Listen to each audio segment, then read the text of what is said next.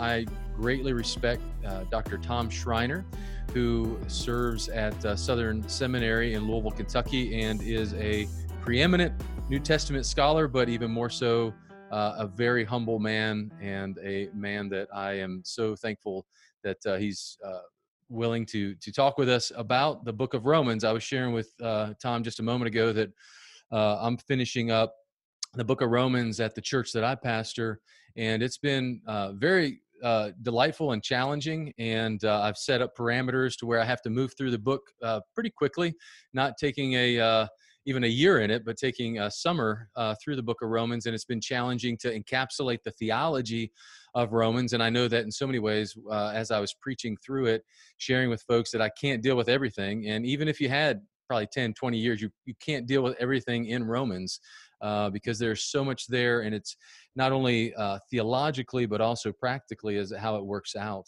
uh, in the Christian life. So, um, so Tom, I'm I'm thankful to have you again on the on the podcast. Thank you for your time, and thank you for your willingness to to walk through a lot of the particulars and even the larger overarching story of Romans. Uh, yeah, Matt, it's, it's great to be with you again. Great to see you. Yeah, thank you. Well, I'd love to just start out uh, with a big picture question and just ask you what is in your view and, and again uh, eh, just like with any book of the bible is we're, we're talking about interpretations here and so uh, you know it's not this is not the the the the thing but as you read it um, what would you say is the main theme of romans if you were to see somebody on the street and they you know, sipping their coffee and they say, uh, what, what's the book of Romans about?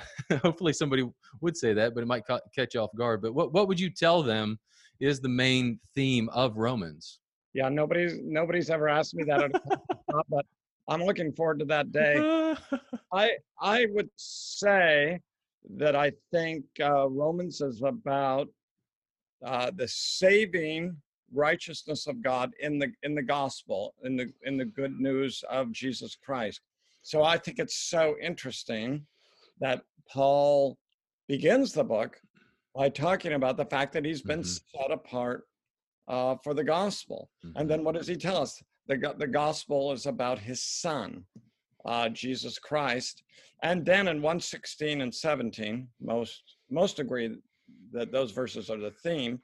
We see that Paul's not ashamed of the gospel because it is the power of God resulting in salvation to everyone who believes, because the saving righteousness of God is revealed in the gospel.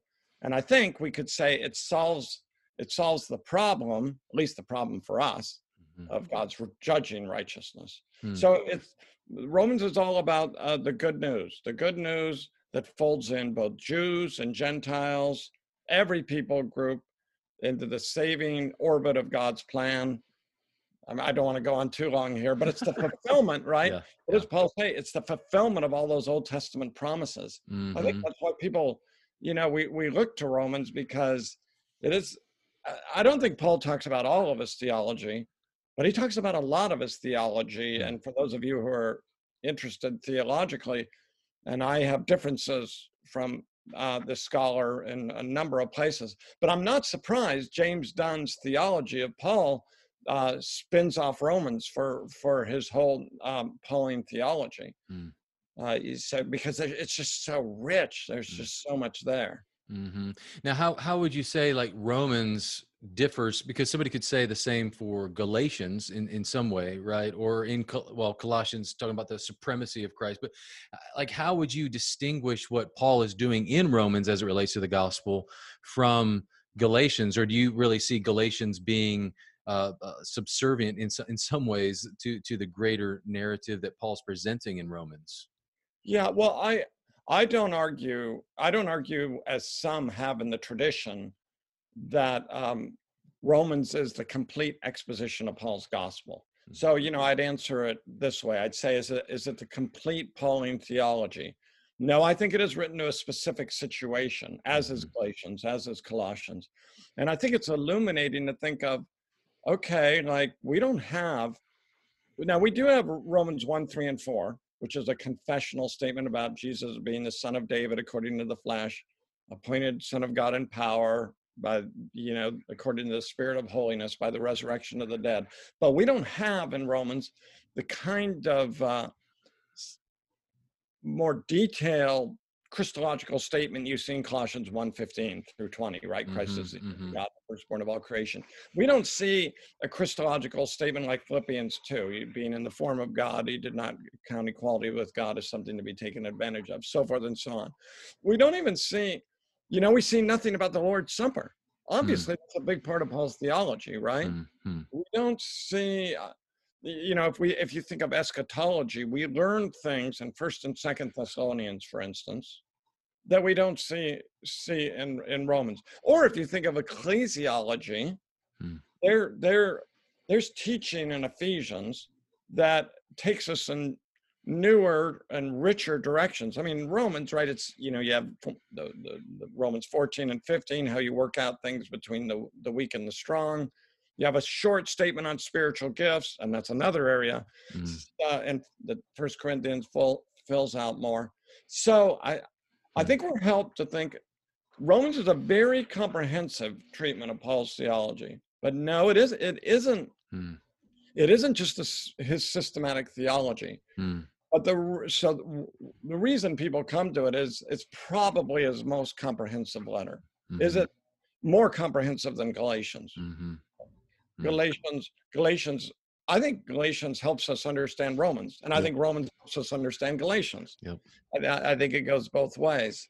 So it's a, I'm mm-hmm. giving a mm-hmm. long answer, but it's a complex, it's a complex reality when we, when we think about uh, putting together Paul's theology, and I think it's a, it's been a little too simplistic mm-hmm. when people say, okay, here's Paul's systematic theology.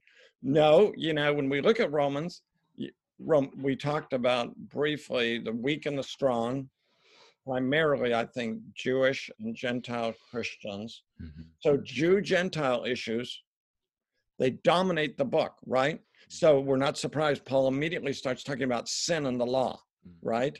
Mm-hmm. And then and and the law plays such a huge role really all the way through chapter 8 mm-hmm. and then romans 9 through 11 you know what's the future of uh, ethnic israel and how do gentiles fold into that and then 14 and 15 you're the weak and the strong and, and and we talk about the eating of certain foods prohibited in the old testament so if you think about it right it's jew gentile issues dominate this letter so it is occasional paul is writing to these roman churches he's dealing with that issue but it's all from that great massive theological perspective he has. Mm-hmm.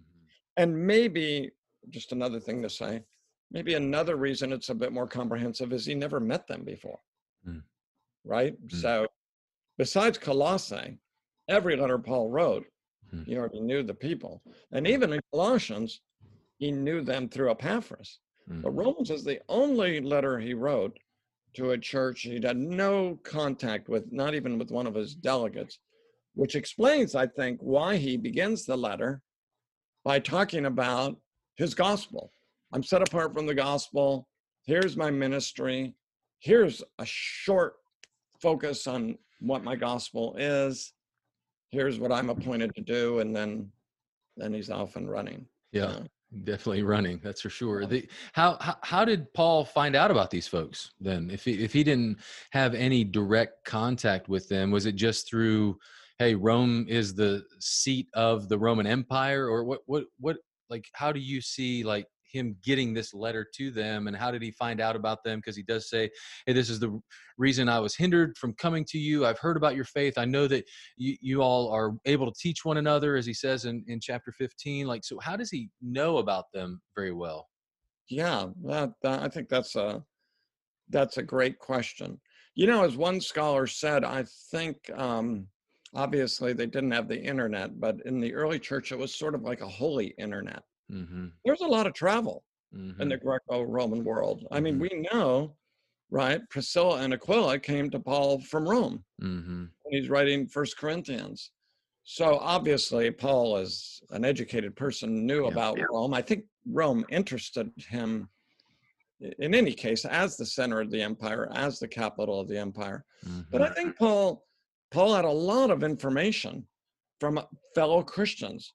In, you know, he in, in Romans uh, 16, he he mentions it depends on how you count it 24, 26 names. Mm-hmm. And uh, at least a lot of those people Paul knew, showing the the travel was a more extensive than we might anticipate. And and I think we have to add into this, Paul was a missionary. We know from Romans 15, we know from Second Corinthians uh, 10 and other places as well. Paul, Paul, as a missionary, had a desire to plant churches where the where Christ wasn't named. You know, I, I know your your heart beats with this, Matt, but so many people just think of Paul as a theologian, but he was a missionary, missionary pastor. I'd maybe put the word missionary first. Mm. He's a missionary pastor. He wants to go plant the churches mm-hmm. where Christ has never been named. And and we know from Romans 15, he wants to use Rome as a launching point mm-hmm. for a mission to Spain, yeah. which is so fascinating yeah. because Paul's probably in his 60s. Most scholars speculate that he would have had to learn Latin I mean, I know I'm 66. Wow, taking on a new language and when you're older is hard hard enough. And then even even the the physical uh, endurance required. You know, Paul's physical endurance. You know, um, five times uh, receiving 39 lashes. I, I don't remember the figure, but imagine how how many miles he walked in his life. I mean, God must have given him an incredibly sturdy, strong physical constitution. And, and I think the thorn in the flesh was some kind of physical malady. So, you know, it's just that Paul's driving devotion to get to Spain. Now, we don't know, did he get there? Uh, that it's a matter of speculation. Uh, you have Clement of, the, of Rome in 96 saying Paul got to the farthest point of the West. So that's only 30 years after Paul's death, maybe, I mean, from Rome, if Clement's writing from Rome, maybe the tradition is that he did get there. But we'll all have to find out in the future. We don't, we don't know for sure. Yeah, I, I love that you put a fine point on it that Paul, uh, his theology is what was fueling his motivation. You know, as you read through, he's like, I have to go to Spain. I have to get there. Um, it's all, I, I think I explained to our church that it's almost like Paul is this thoroughbred horse and he's got a bit in his mouth and he's trying to keep pulling this right he's like he's he, he sees a goal and the goal is not just the inclusion of the gentiles in a generic sense but he's he sees them out at the outermost part outermost reaches of the roman empire and says i have to go there because they have to hear too. And i mean that that's the only thing that can be attributed to why he's so dogged in his persistence. I mean, you know, we, we get shipwrecked or we get beaten or we get, you know, stoned.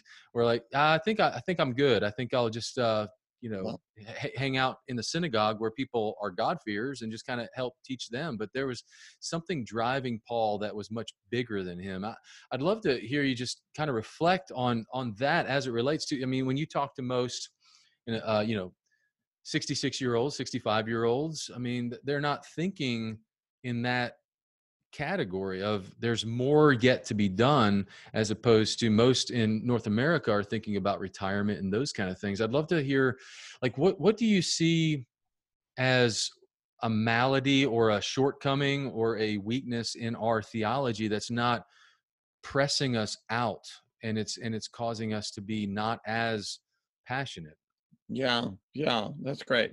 Well, I want to back up and say um, um, another thing first, and then I'm going to mm-hmm. answer your question. I think Paul's a great model as a missionary because some sometimes those in missions they really want to reach people, but they de-emphasize theology. Mm-hmm. But for Paul, it's both. Mm. And you you said that right? His theology uh, was was the ground of his mission, and that's something we really need to. Uh, relearn in every generation. Theology and mission aren't opposed to one yep. another. Yep. They belong together, and that's we we cannot lose that. Otherwise, you know, we you can face situations we, where you have people out there allegedly sharing the gospel, but actually the people the people who are so-called receiving don't even know what they're really mm-hmm. receiving. Yeah, they're not they're not taught adequately. Yeah, can you can you uh, elaborate on that a little because I because I think that's a, a great place that I was not planning on going, but I think it is so key, like as it relates to missions, as it relates to the practice, right? Because because in some sense we're all miss mission missionaries in whatever corner of the world that we find ourselves, and some go to different cultures, but as we look at scripture, particularly at Romans, we see that Paul is saying, no, no, no, you are to be thinking about other people. You're to be looking out for the needs of others. You're to be thinking of yourself as being sent by God Himself.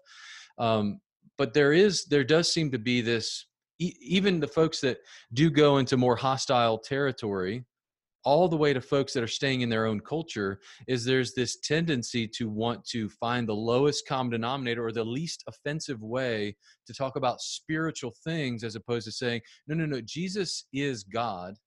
Like i don't want to offend them because they're not you know they don't even believe god is so like why is there such a, a, a bifurcation or a division between this theology and like cause people want to i mean i hear a lot of people like i want to grow in my understanding of you know the hypostatic union of christ you know and you're like okay well that's great. Uh, what are you doing to explain who jesus is to your neighbor? Because those things are not at odds with each other.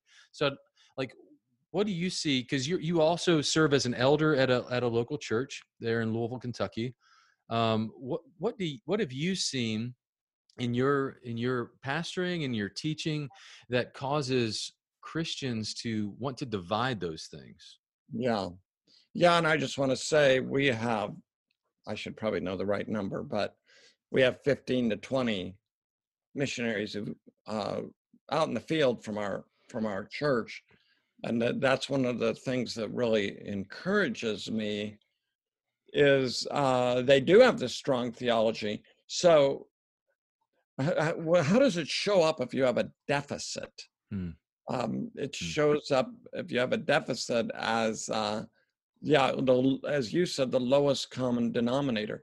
I mean, this can happen on the streets of our city.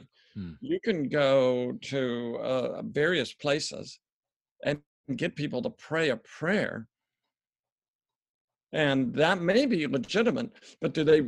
They've got to understand well what they're doing. And that means they've got to have a whole biblical worldview. I mean, really, this brings us into Acts, although it, it's implied in Romans, right? But it's Paul preaches different sermons, Peter, in the synagogues than he does when he starts with in, in Athens, right? In Athens, he has to back up and say, you know, there's there's a there's a creator God, there's there's one God who created the world. I mean, he doesn't have to start there in the synagogues. That he he can he, pretty quickly they can go in the uh, the synagogues that Jesus is the promised uh, Messiah from the Old Testament scriptures. But but what happens, I think, on the field quickly is uh, we can get a kind of superficial allegiance mm-hmm. that isn't rooted in a biblical worldview because it is a biblical worldview. It, I'm not saying it takes forever to teach it to people, but it does take some time. And um, so, you know, you could fall off on the other side. Yeah, but I'm just going to sit in my room mm, mm, and, mm-hmm. and, read um, John Frame and um, Bavinck and yeah. Wayne Grudem or whatever, which yeah. praise God for all of them. And that that's all I'm going to do. Uh, obviously, people have different foci in their ministries. I'm not I'm not overseas. You're not overseas. We recognize we have certain gifts, but it it it brings us back to what you said about the 65 year old or whatever. Yeah. You know, I'd say two things. One or three things. First, some people, right when they reach that age, perhaps they're physically incapacitated, mm-hmm. mm-hmm. right? You know, they're they're not strong enough to do it. I mean, Paul, like I said, Paul was super strong not everybody's strong enough mm-hmm. strong enough to do that. Uh, secondly, of course, many people aren't called to go. Mm-hmm. Many people are supporters at home and are doing a significant work at home. Mm-hmm. Third, third, I just want to say there are 65 mm. plus 60 year olds who are doing work, who do go out. And, uh, you know, when I meet people like that, they are uh, not that it's easy, but there's a joy in them. Mm-hmm. There's a you sense a purpose and joy in their life that it's really exciting to talk to people Mhm. who who feels so called. And then there's the fourth category that I think is, um, you know, we both went to Bethlehem Baptist with John Piper, and I think John speaks on this. They're just basically on vacation, waiting to die. I mean, honestly, I just want to say how tragic, you know. Um, obviously, if you're suffering from health problems, you can't, you can't.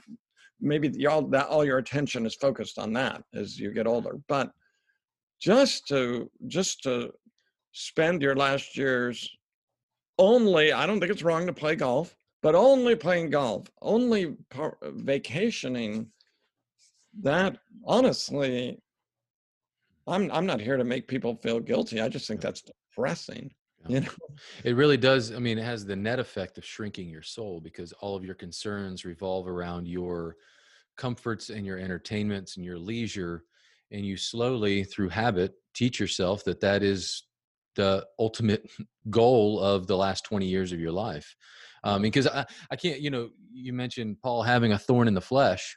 Um, you know, he, that didn't keep him, you know, licking his wounds as it were in a jail um, he's like yeah i'm going to go with a limp Yeah. and because because there just seemed like from the very beginning from chapter 1 all the way to chapter 16 is this this saturation of this gospel is so important that all people know i can't shut up and i would Yeah. be wrong to shut up. I have an obligation. I have a debt of, of gratitude not only to god but to others to tell them about this gift. And yeah you're right like we don't want to guilt trip people um, because it, it, it can work for a little bit but it doesn't have staying power. And so perhaps the, the the the answer is for us to rehearse what the gospel is in our own lives that god saved you when you were still a sinner and he and and if you can get get held by that then it it's okay if you go with a limp you know or you have some kind of malady yeah, and and uh you know when you meet when you meet a person who has a purpose in their life and a joy you know to, i think to hold that up and Mm. say you know i think of uh i think of a person we both know about something my son said about dr gentry Mm. uh i don't know did you ever have dr gentry i did i did yes and I'm so both Daniel and Patrick had him. And one thing I love that they said about him is they said he, he- the, the whole circumference and orbit of his life is when he's teaching. Mm. He doesn't notice anything else. He doesn't even notice anything else happening Mm. in the room. And I, you know, I just love that because he's all in. You know, yep and that's, you know, um, that's what makes life yeah worth living. We live, we have a, we, it's it's a person finally, but we have a cause, we have a purpose, Mhm. we have, uh, you know, that what does the psalmist say uh, in our as we get older? I th- resonate with this. I want to pass the truth on to another generation. I want in the few years I have left, I want I want to help other people spiritually. We'll we'll we'll soon be gone. So Mhm.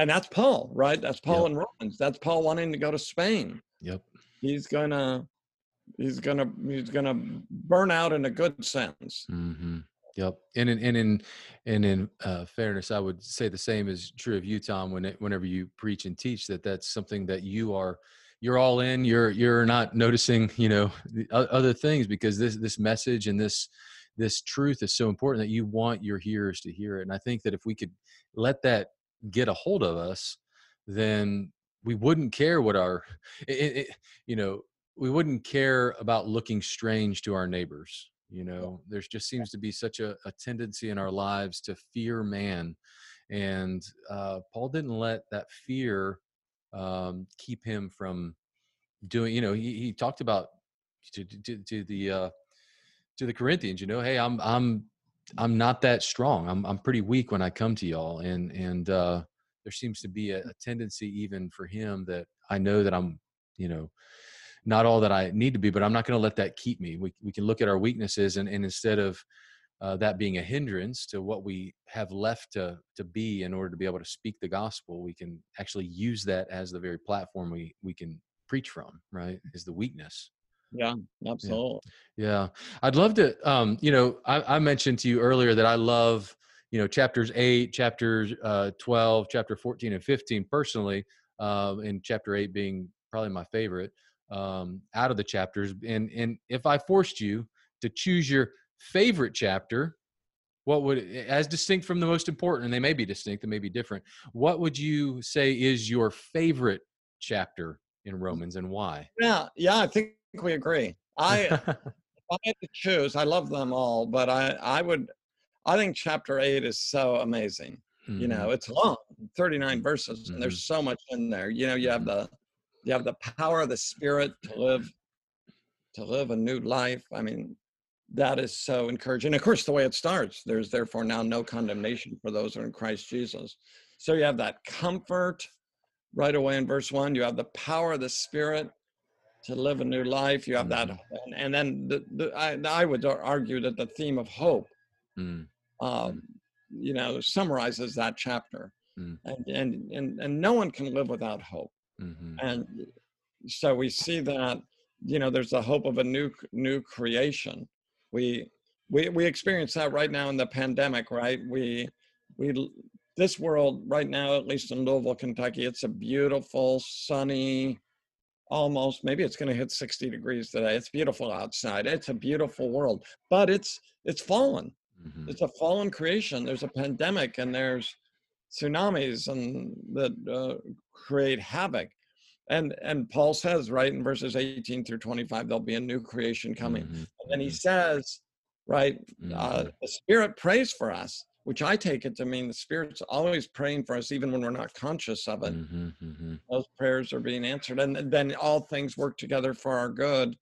That we could talk about that for a long time, Yeah, and yeah. and and then that ringing peroration at the end. You know, Mhm, if God is mhm. for us, who is against us? And Yep. who did not uh, spare his own son, and so forth and so on. Who can separate us from the love of Christ?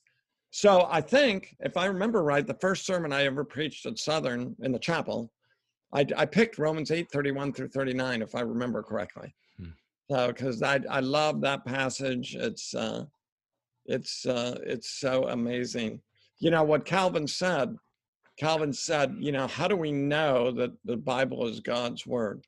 Spirit seals it to our hearts, and I think we we experience that when we read a chapter like Romans eight. We're like, this is Hmm. there's nothing else like this. I mean, they're right. It's the whole Bible. It's Mhm. God's word, but the Spirit, we read it and we think, that's that's the ring of truth, isn't it? It's, Mhm, it's sealed home to our hearts by the Spirit. We Yeah. can't prove it to somebody. Those who doubt, um, you know, we we pray for them because we recognize finally that, that that's it's due to a spiritual perception. hmm Yeah. Would you would you also argue then that chapter eight is the most important in the framework of Paul's letter?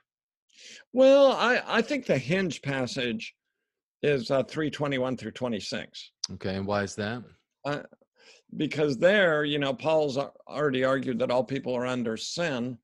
And then in 321 through 26, so you, everybody's under the judging righteousness of God, Jew and Gentile. Yeah. Yeah. Jew and Gentile. And then he explains in 321 and through 26 how we can experience the saving righteousness of God, which Mhm. is right through faith in Jesus Christ, but based on his redemptive death on the cross.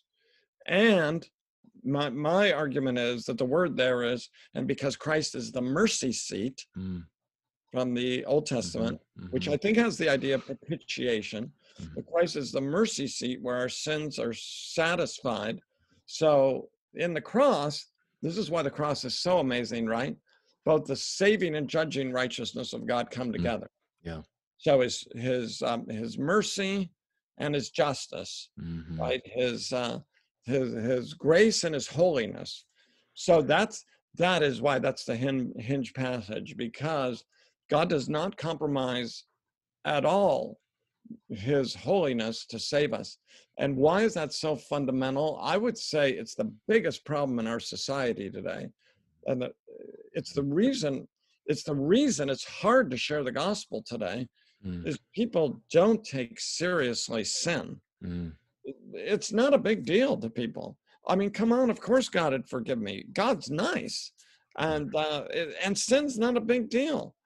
And so, it, those first chapters of Romans are we can never get away from them because really the cross for most people in probably around the world but i'm thinking of american culture the cross is i mean what a waste mm-hmm.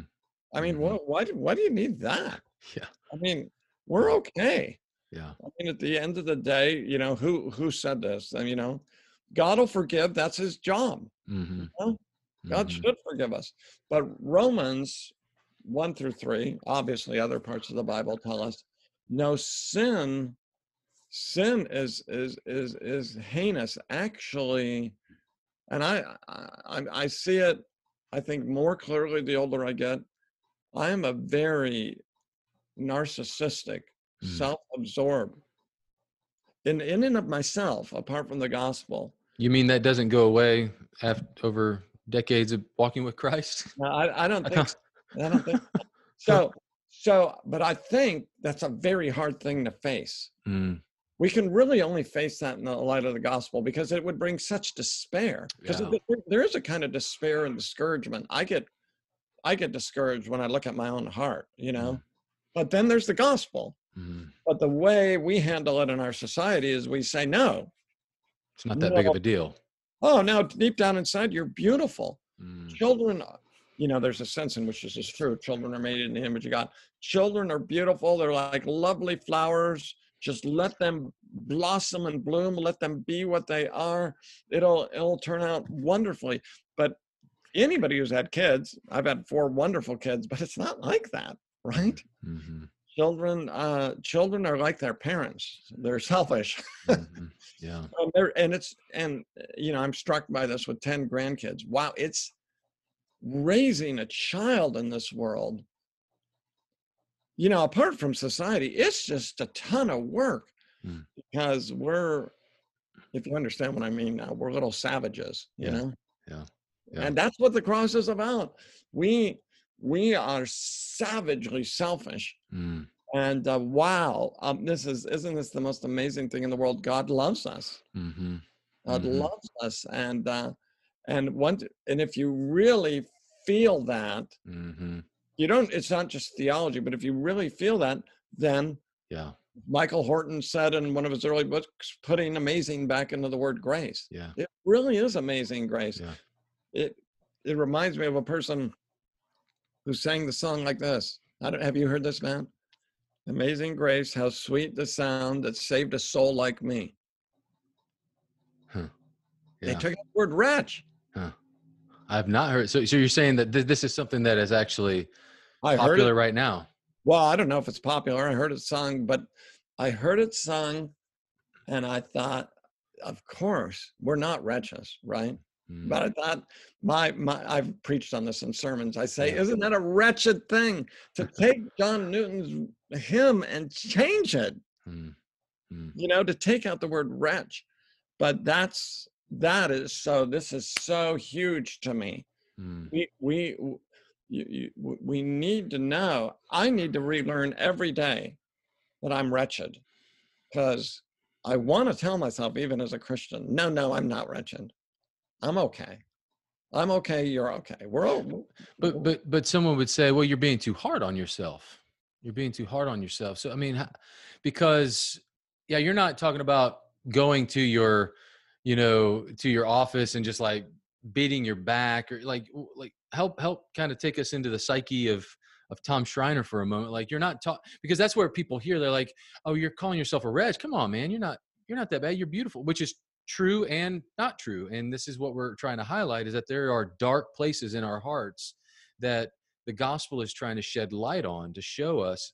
But like, so can you just speak to that a little bit? That you know, you're not are are you talking about we just hey we really need to just beat ourselves up i mean obviously i'm framing it in a certain way but i mean because I, I have an idea of what your answer will be but i would love to hear you articulate that like what yeah. what are you talking about to to where someone would say well come on tom you're a pretty awesome guy i think you're a pretty awesome guy you know and so it's like you're yeah i mean always we have to think of the whole bible there's a sense we're made in the image of god i like what frank francis schaeffer said every person is magnificent Mm. Every person is of titanic significance. Mm-hmm. And every person, there's a beauty that's made in the image of God. So, and yes, but in the other, in another sense, we're, we're wretched. But no, I don't, I don't, I just, I get glimpses of my wretched. Mm. Probably, you know, it depends on personalities and who's listening right now. I think for myself, I probably need to think about that for myself more than mm. I do. Um, mm. But but a right understanding of that mm-hmm. in the light of the gospel, at least for me, it doesn't lead me to despair. Mm-hmm. I have great hope because, you know, maybe Matt, I'm not thinking of anything right now, but I'm sure I could think of something. There's things I don't want to tell you yeah. that I've done in my life because if you knew about them, if everybody knew everything about me, they wouldn't love me. Mm-hmm. You know, mm-hmm. they they they they'd look on me and say, "Oh, you're you're a terrible person." Mm-hmm. So, but God knows, God knows infinitely more even than we understand ourselves. He knows, He knows our evil, mm-hmm. but He loves us anyway. Yeah, He loves us in in Christ. So, it, a right understanding of this wretchedness doesn't lead us to despair, but to hope. And mm-hmm. and of course, I'm not denying mm-hmm. Romans 8, he doesn't leave us there. Yeah. I'm, I can say, I've been changed. I have new affections, new patterns. I'm not perfect, right? Mm-hmm. I still struggle with sin. I believe Romans 7 is Christian experience. Mm-hmm. But, but he, so I'm not saying we're just wretched worms and every day I just say, oh, I'm so horrible and yeah, another wretched day with a wretched sinner. And that's not what I'm talking about. Yeah. But there's a sense in which I, I, I, maybe I'm not communicating this well, that I get glimpses of yeah. my attitudes uh, or mm. thoughts in my heart, and I think, wow, I know why Jesus had to save me. Mm-hmm. You know, mm-hmm. he had to save me from myself. At least in my experience, I mean, there are moments that I feel discouraged about myself, maybe even a little. I don't suffer from depression. Some people do and I suppose if you suffer a lot from depression and discouragement, you could take that thing too far, mm-hmm. right? Uh, that's why we need pastors and fellow believers and small groups. Because I do know, I, I think it's true. Some people will take that wretched mes- message and think, well, I might as well just kill myself. Well, yeah. that, that is not what I'm talking about. Mm-hmm. Yeah. So there's yeah, there's work left to do. So don't end it prematurely by killing yourself, right? There's yeah. there's and, a work that God wants to do in your heart and your life. And there's always hope.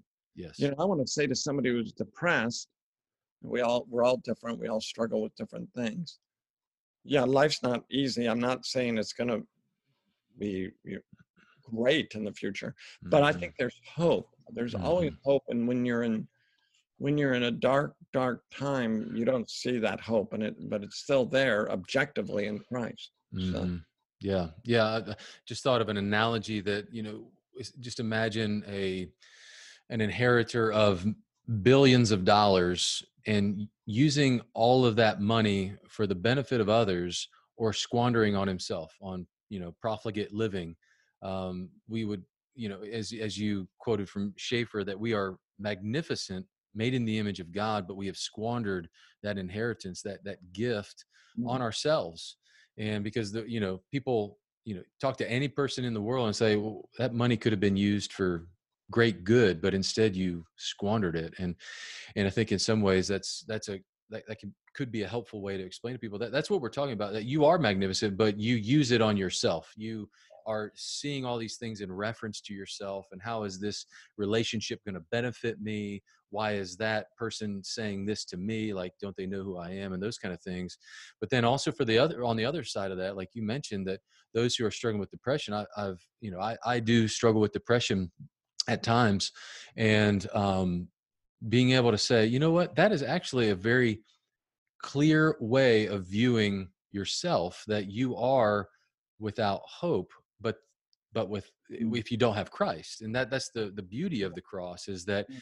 in your despair he comes to you and with open arms and says yes i i know that about you i know all of those secrets and i know all of those you know those desires and those actions that you've done and they are bad come to me and I will give you rest. You know, I think that you have to press into that and then realize that he at the same time is also pressing into that and he's wanting you to recognize it so that he can bring healing. Um, because if we just kind of sew up the wound without cleaning it out, then it, it's a sickness that will spread, you know? Yeah. Absolutely. Yeah. yeah. Uh, you, you, mentioned uh, at the beginning of our time just um, some folks that that take some differences of interpretation. I'd love for you to just mention just just a few things that you would caution people from uh, as it relates to interpreting the book of Romans. If there are certain places that you're like, you know, there's there's some there's some interpretations of this passage that if you get it wrong, then you're going down not just a, a bad path, but you're actually like on a on a beeline for some really problematic things in your life. I mean, could you just share a couple as it relates to uh, either thorny passages or uh, even the grander narrative of of Romans? Yeah, well, I think. I mean, the things that come immediately to my mind is one, you, I mean, Romans five I think it's really, and it relates to what we're talking about, Romans 5 12 uh, through following. I think it's really important to have a good grasp of original sin, mm. the fallenness of, of human beings. So, I mean, again, we, we really already talked about that, but if you don't see that, that is so fundamental. If you don't see the fallenness of human beings, then nothing else really makes sense. And I think it feeds into, back to Romans 3, those who either deny or minimize that Jesus' death was a penal substitutionary atonement. And I think that's always, there's always people within the Christian church who they might not outright deny it. Maybe maybe some do. Could you just briefly define what that is for those who don't aren't familiar with that term? A penal substitutionary atonement means it's it's really very simple. Penal means Jesus took the penalty we deserved, which is death. Mm-hmm. And Jesus took it himself. He was our substitute. So, penalty substitution. Mm-hmm. The penalty we deserved, eternal death, Jesus took on the cross as he experienced God's wrath, or God's wrath was placed upon him so he suffered in our place. And uh, as the God man, he took, I think, the, his his sacrifice was of infinite significance, so he could he could uh, atone for us all. Mm-hmm. So what some people want to say is Christus Victor. By that I mean, in the atonement, Christ freed us from our sins. And I say to that, yes, yes, mm-hmm. amen yes, Christ did free us from our sins. We're free from slavery. But I think that's based on, or the mm-hmm. anchor for all of this is the penal substitutionary death of Christ. Mm-hmm. Because I think it's quite popular in some circles to say, I believe in Christus Victor, and they minimize penal substitution. Yeah, but the question I, is, is how does how does Christ conquer? Right, Christus Victor is the theology that Christ conquered the grave. Christus Christ victor, the winner or victory over death, over sin, over Satan. But the question is, how did that happen? Right. Right. And what's our fund is, you know, you could conceive of Christus victor as our fundamental, our enemies are outside of us. Mm. Death, sin, Satan. Yeah. Yeah. He he he relieves us from all the enemies. But penal substitution reminds us, mm. Victor could say this too. No, the, the the fundamental problem is, and back back to the back to the fall, right? Back to Adam. Now the fundamental problem is within. Mm. So that's that's uh, I think very crucial. And then I think it feeds into Romans four, that's mm. in Romans three too. How was Abraham right with God? So that's the fundamental question in life. How can we be right with God? And I think Paul's argument is not by working for God, yep. but by believing in mm-hmm. Christ. Mm-hmm. So it's justification by faith alone. Yeah, and it's not even working with God, right? in Romans four, it's not because I think there's a it's really popular in some Christian circles to say, well, yeah, God is my helper, and we're we're getting victory together. And it's like, no, no, no. The the, the story, particularly in Romans four, is that no Abraham didn't work with God. He believed God. He believed in this this this es- really eschatological hope, but but he believed that God was faithful to his promise, not just of his, of giving him the the seed that he promised, but even the seed that he was pointing to. Yeah. So it's yeah. not yeah, it's not God is my helper and he gives me the strength to conquer my enemies, but no, no, no. You're the enemy and you need to be conquered and he did that for you so you could be free. Yeah, and and so, so right. Verse 5 of Romans 4. But to the one who does not work, that's right. I mean, that's right. But believes on the one mm-hmm. who justifies the ungodly. His faith is counted as righteousness. Yeah. I mean, what could be clear? Yeah. Obviously, there's a place, there's a right place for works in our lives, but it is not the it is not the basis of our relationship with God. Mm-hmm. So, what a what a wonderful gospel that we have. Mm-hmm. We have a gospel that says God justifies the ungodly. Amen. So I love that. So I don't have to go out and say to people, "Are you good enough? Are you are you you know are you do you match up with what we the kind of person we want in our church?" No, we can go to everyone everywhere. I preached in a church. I was I was in a small church plant. I was the associate pastor in California years ago. There were maybe 50 people there. There was an unbeliever maybe three rows back. Just we were in a little school. And I was preaching. I was coming to the end of my sermon, and I said, if you don't understand, if you don't understand that that at the last moment of his life, Hitler could have repented and been saved. I said, You don't understand the gospel. And he turned to his wife because it was very small and he goes, Then I don't understand the gospel, which he didn't. And uh, of course, you know, there are patterns in Hitler's life, no evidence that he did repent. That giving yourself to that kind of evil is a profound reality. I don't want to minimize that for a second. But he ended up, you know, he's actually died of a heart attack, but he ended up becoming a believer before he died. And he did come to understand the gospel. But the gospel, that is that is so radical. So we can go, you know, we we have a broken society, broken people. Well, that's what we are as church as a church. We're broken people. We're, we're and we're not totally fixed yet, right? But we're broken people who are offering to other broken people here's forgiveness mm-hmm. here's hope here's new life god changes us and mm.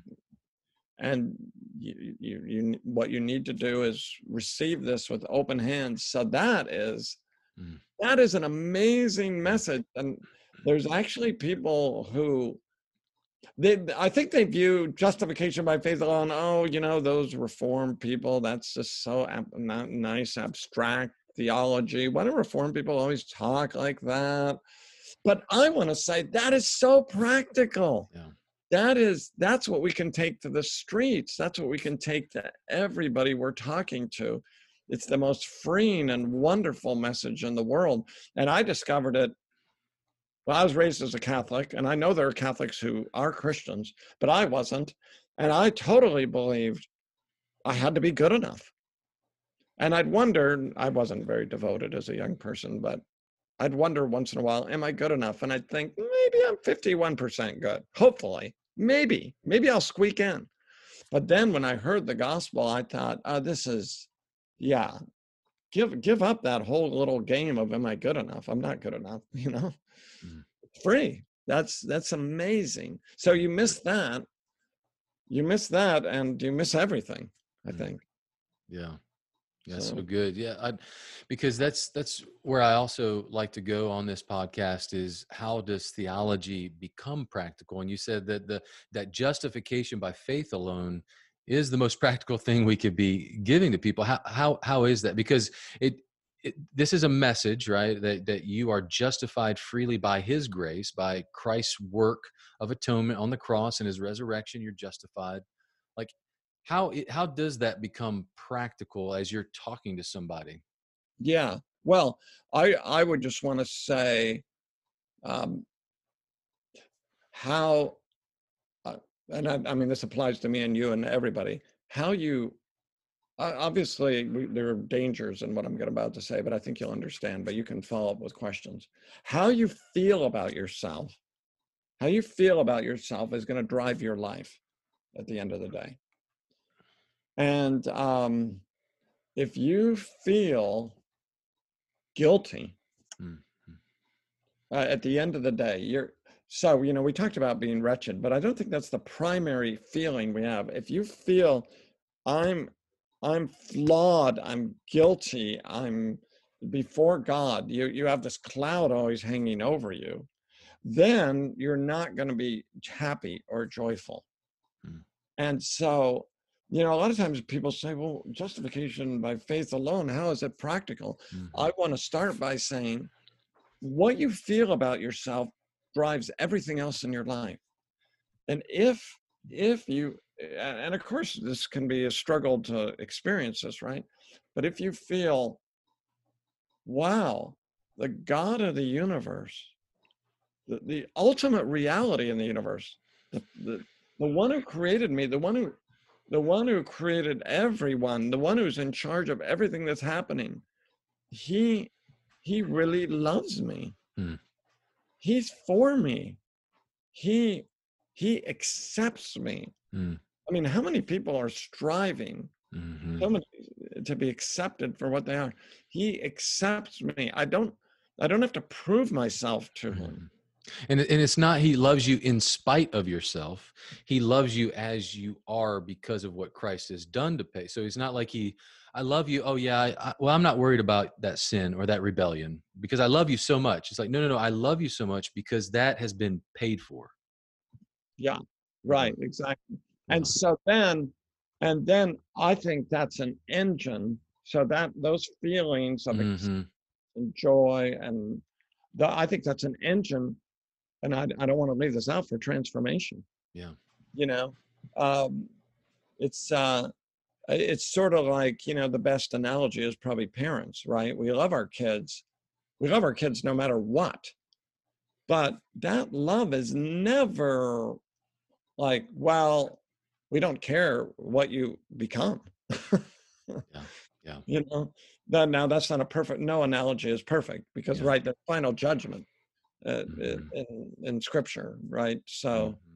but it but it is analogous, you know. I mean, I've said to my kids when they've been in sin at times, you know, my kids are all walking with the Lord, but no matter what you do, I'm still going to love you.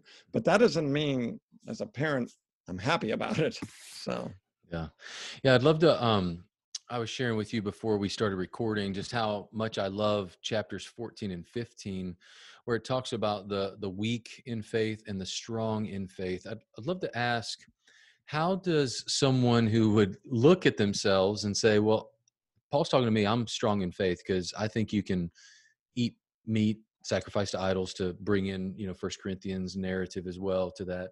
But then I also don't. I'm not Sabbatarian or you know any of these number th- number of things that somebody say, "Well, I'm a strong Christian." How how does one keep from being proud and saying I, am strong and i'm going to help you weak one in faith because obviously you're weak in faith because don't you know like this is what he the word paul uses is to despise you know don't despise the weak brother and the weak brother is not to judge the strong brother. So as it relates to the church and working our salvation out with fear and trembling as he says in another letter like how how does this become practical for for us in our 21st century of strong and weak for one i was talking about okay how do we prevent pride? So let's maybe start there and then and then i'd love to tease out some of the implications and, and layer that onto our current culture of what what does that look like strong and weak?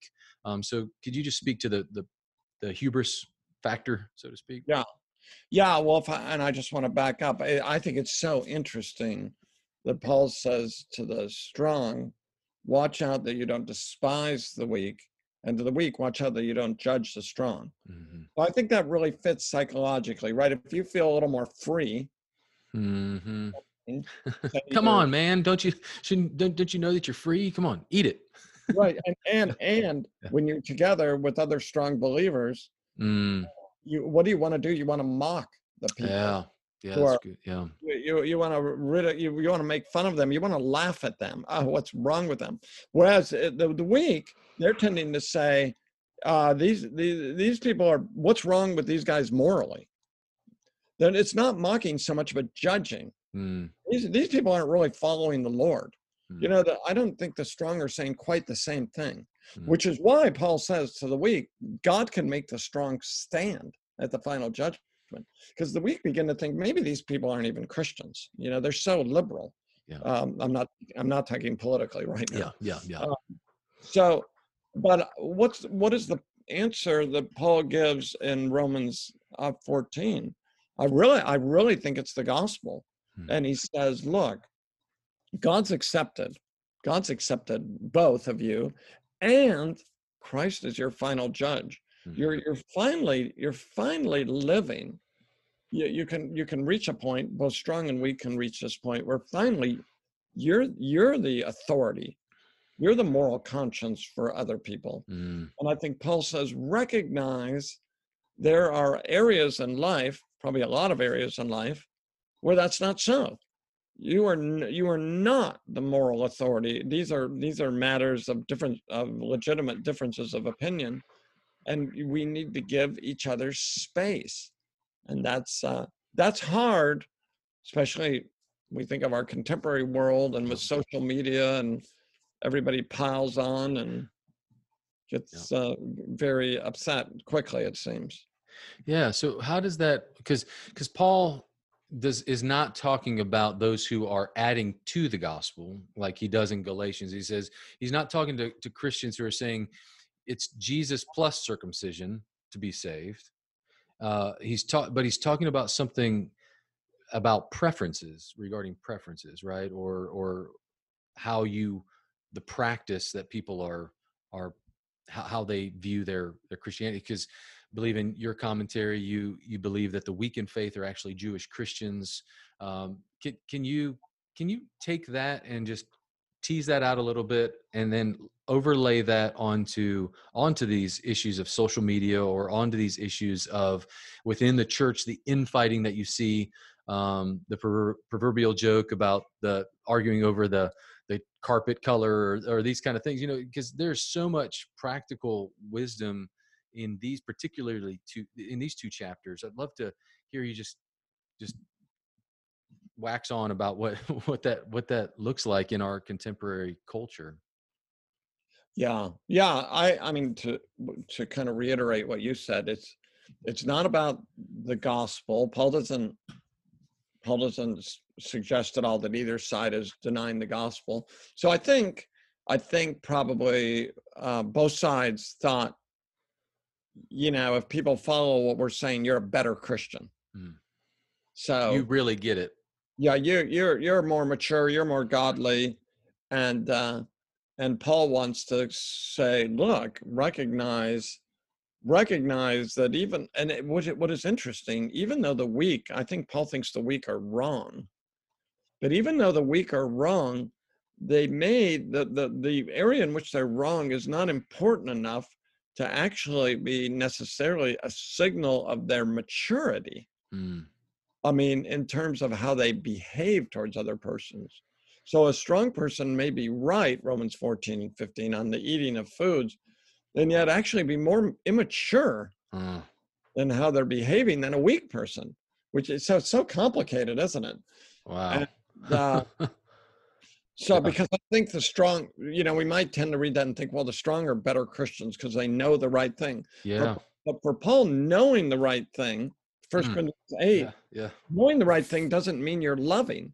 And for Paul, the real indication of spiritual maturity is love. So I I have a long ways to go on this, but when we have when I think it's so so what are we talking about practically? It's a when we recognize when we recognize that we have a difference of opinion on on tertiary issues or debatable issues or issues of finally indifference among Christians. I don't mean they don't matter, but there's legitimate differences of opinion that we don't that we we're mature enough to let to not let our egos get in the way. So, uh, you know, even talking about certain political realities, right? That can get very hot very mm-hmm. quickly. Mm-hmm. And just to recognize, you know what, you might start getting really animated. I feel animated about these things. And just to step back and say, I'm going to give that other person space to mm-hmm. disagree with me. Yeah. Maybe I'm going to let them have the last word. Mm-hmm. I really want the last word.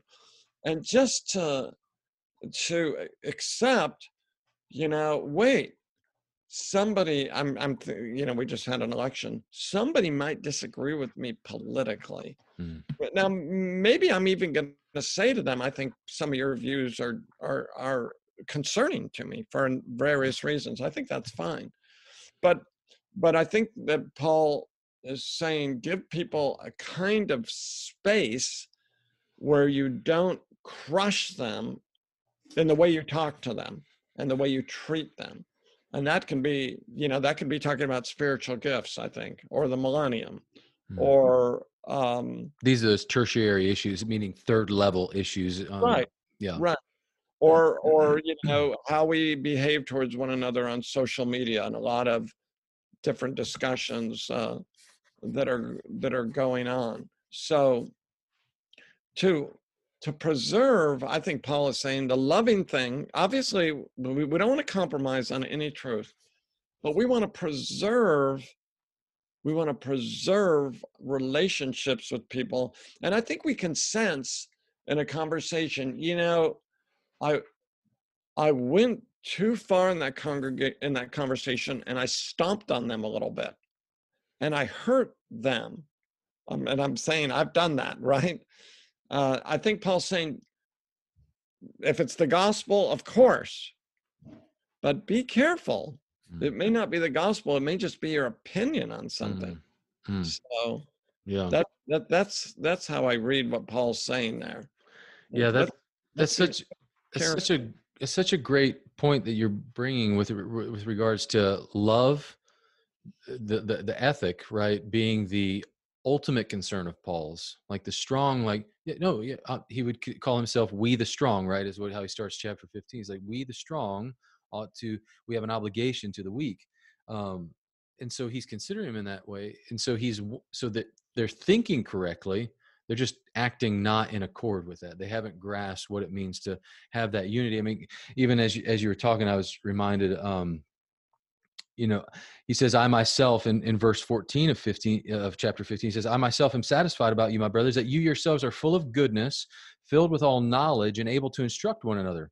And then he says i was really bold in speaking to you and, he, and he's basically coming back to this you need to pursue unity. You need to pursue this oneness uh, of in in the spirit and re- regardless of whether you think i'm right and they're wrong you actually like you said it's a great word space. You need to give people space to learn and grow and and i would even argue in some ways say hmm maybe maybe you're not the strong one in this in this maybe maybe you're actually presuming that you're strong and you're actually not right.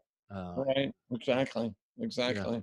Yeah yeah, yeah. well i'd like to uh, end our time by just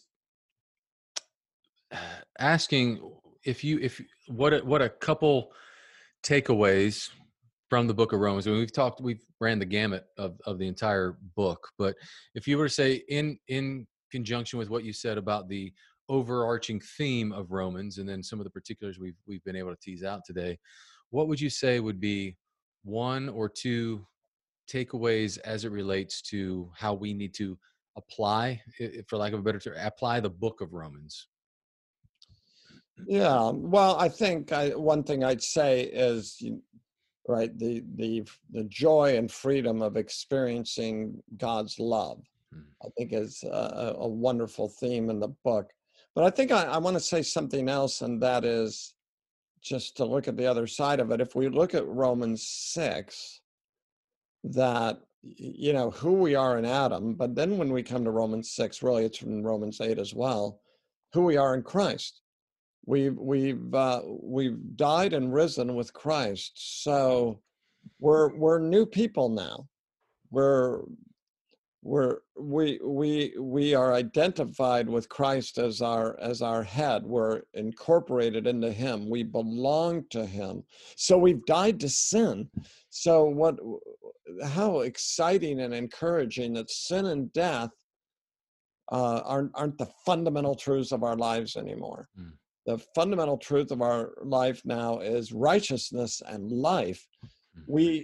There isn't already not yet. We we still sin and we're going to die physically, but I, I, think that love of God that's that's freed us, it it is or the grace of God. The grace of God is not just a gift we unwrap; it's a power also that's hmm. transforming mm. us. Mm.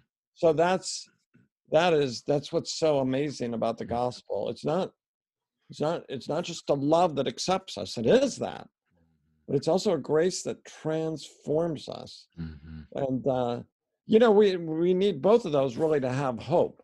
We're we're, accepted, but we're also being changed, and um, that's a wonderful theme in Romans, and uh, a, a wonderful encouragement in our lives.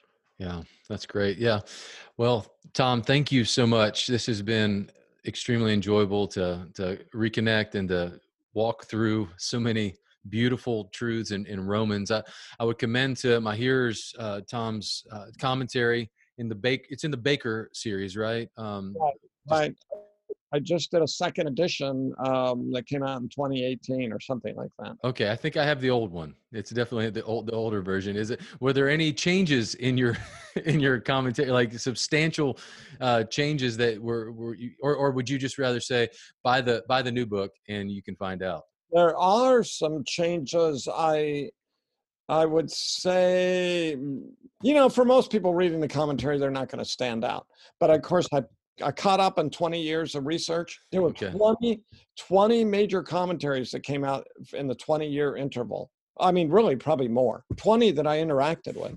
Many monographs, many articles. Yeah. I, I, uh, my part on righteousness of God in 116 mm-hmm. and 17, I, I, I rewrote in significant ways.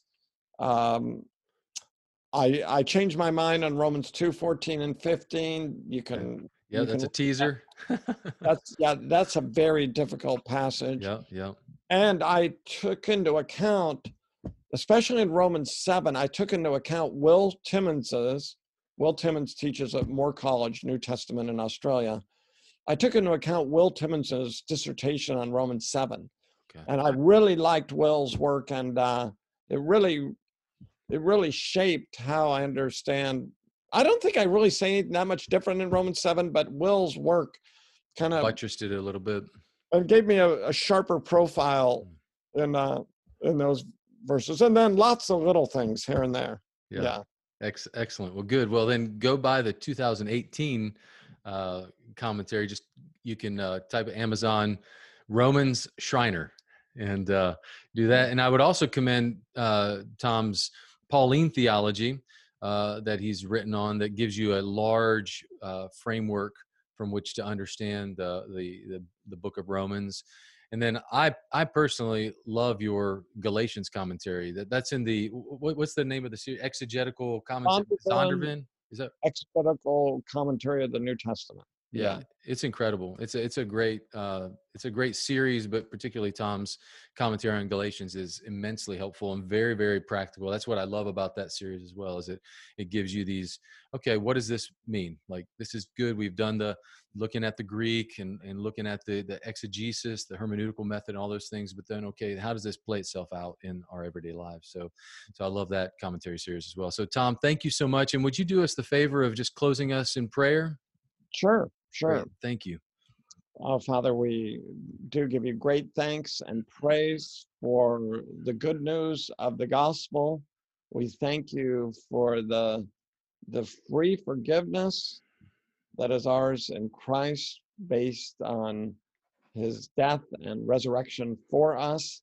And Lord, we give you great, great praise that now we are united to Christ by faith and mm-hmm. that you are changing us. Mm-hmm and that you will uh, transform us completely into your likeness at your coming. So, Lord, give us hope Uh, give us joy that uh, that doesn't come from ourselves, but only from you. We pray in Jesus' name. Amen. Amen. Amen. Thank you so much, Tom. You have an amazing day. You too, Matt.